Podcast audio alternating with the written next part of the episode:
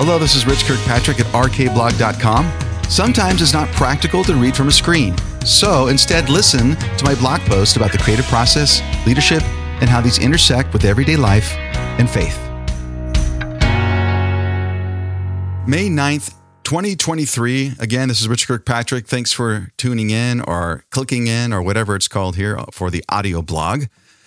I, of course, I'm talking once again about creativity. And we got a new puppy. His name is Sherlock, and he inspired today's article. And it's titled Creativity and the Faces of a Puppy. Be curious, frustrated, and joyful. What's in a face? Sherlock, our new puppy, expresses many faces. These let us know when he feels proud about going potty, unhappy when he's hungry, and crazy when he's pouncing and playful. The face of a puppy is irresistible, even through the eyes of a sleepless dog owner like me at 3 o'clock in the morning during a puppy potty break. Creativity like my puppy has distinct faces with corresponding emotions. Three come to mind. They are the faces of curiosity, dissatisfaction, and joy. While we may not feel as cute as a puppy, when we express these three faces vulnerably and honestly, we attract others to our creation. On the journey to create, our face signals growth or retreat.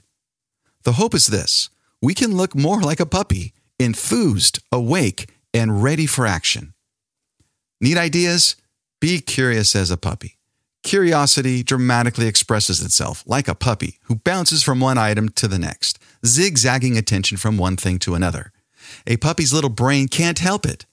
We are similar when young, but gain a more rigid attention span as we reach adulthood. For our sake and sanity, we welcome that change, but it serves us well to revisit the puppy pounce as grown ups. If we try it, we may uncover life changing inspiration we didn't know to even look for. Curiosity means choosing the attention span of a puppy, even if just for a few moments or hours. Most of us settle on listening to the music of our youth by age 30. Believe it or not, musicians and artists still create amazing music. All it takes is an open mind and YouTube to find it. It feels uncomfortable at first to listen to a voice you're unfamiliar with or hear sounds you find less friendly to your palate. Then, suddenly, you realize an 80s influenced mashup tips a hat to you.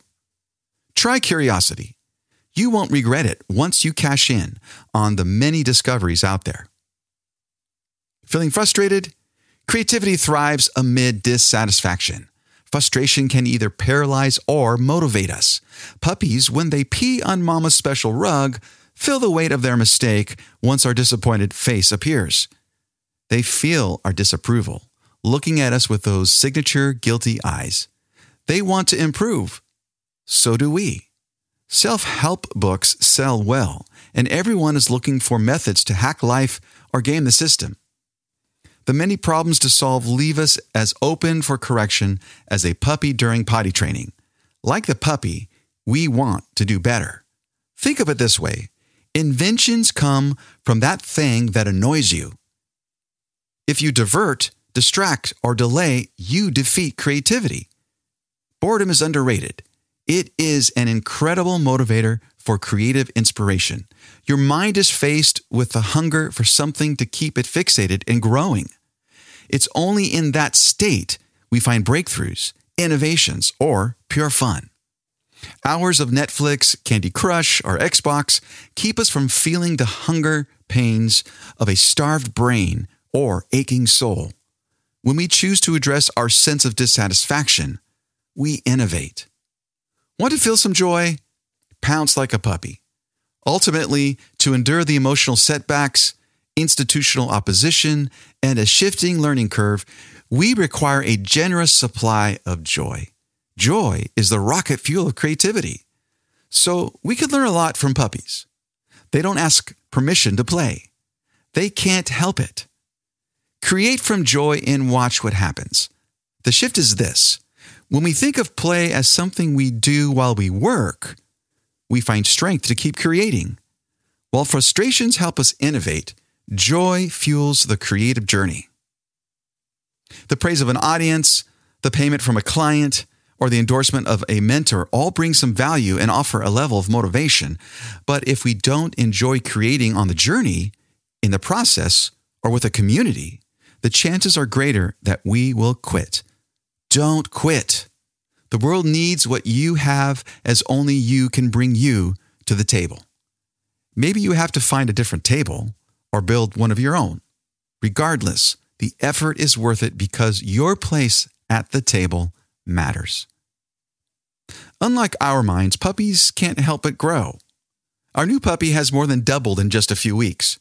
Sherlock's paws tell us he may end up an adult dog weighing over 60 pounds. His schedule includes three feedings a day, learning new things on every walk, and exploring whenever his sneaky self can escape a leash. He covertly snags a rose, later spitting it out in his crate to enjoy the smell of the flower petal's fragrance.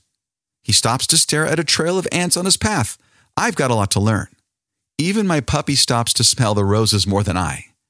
If I can tap into growing, opening, and expanding my mind, I am better off. Living things grow. I used to have a torn piece of paper on my desk that read, Atrophy from apathy. Yes, we can wither and fade, losing our way. Or we can embrace the painful joy of growth. Here's the truth creativity is growth. Puppies can't help but grow. For us, it's a choice. Keep creating. Thanks for listening to rkblog.com. If you want more content like this, I have a book that I want to recommend. In fact, it's one I wrote. It's called Mind Blown Unlock Your Creative Genius by Bridging Science and Magic. It's available on Amazon and everywhere. You can get it in paperback, you can get it in ebook, and you can get it in audiobook. Anyway, take care and keep creating.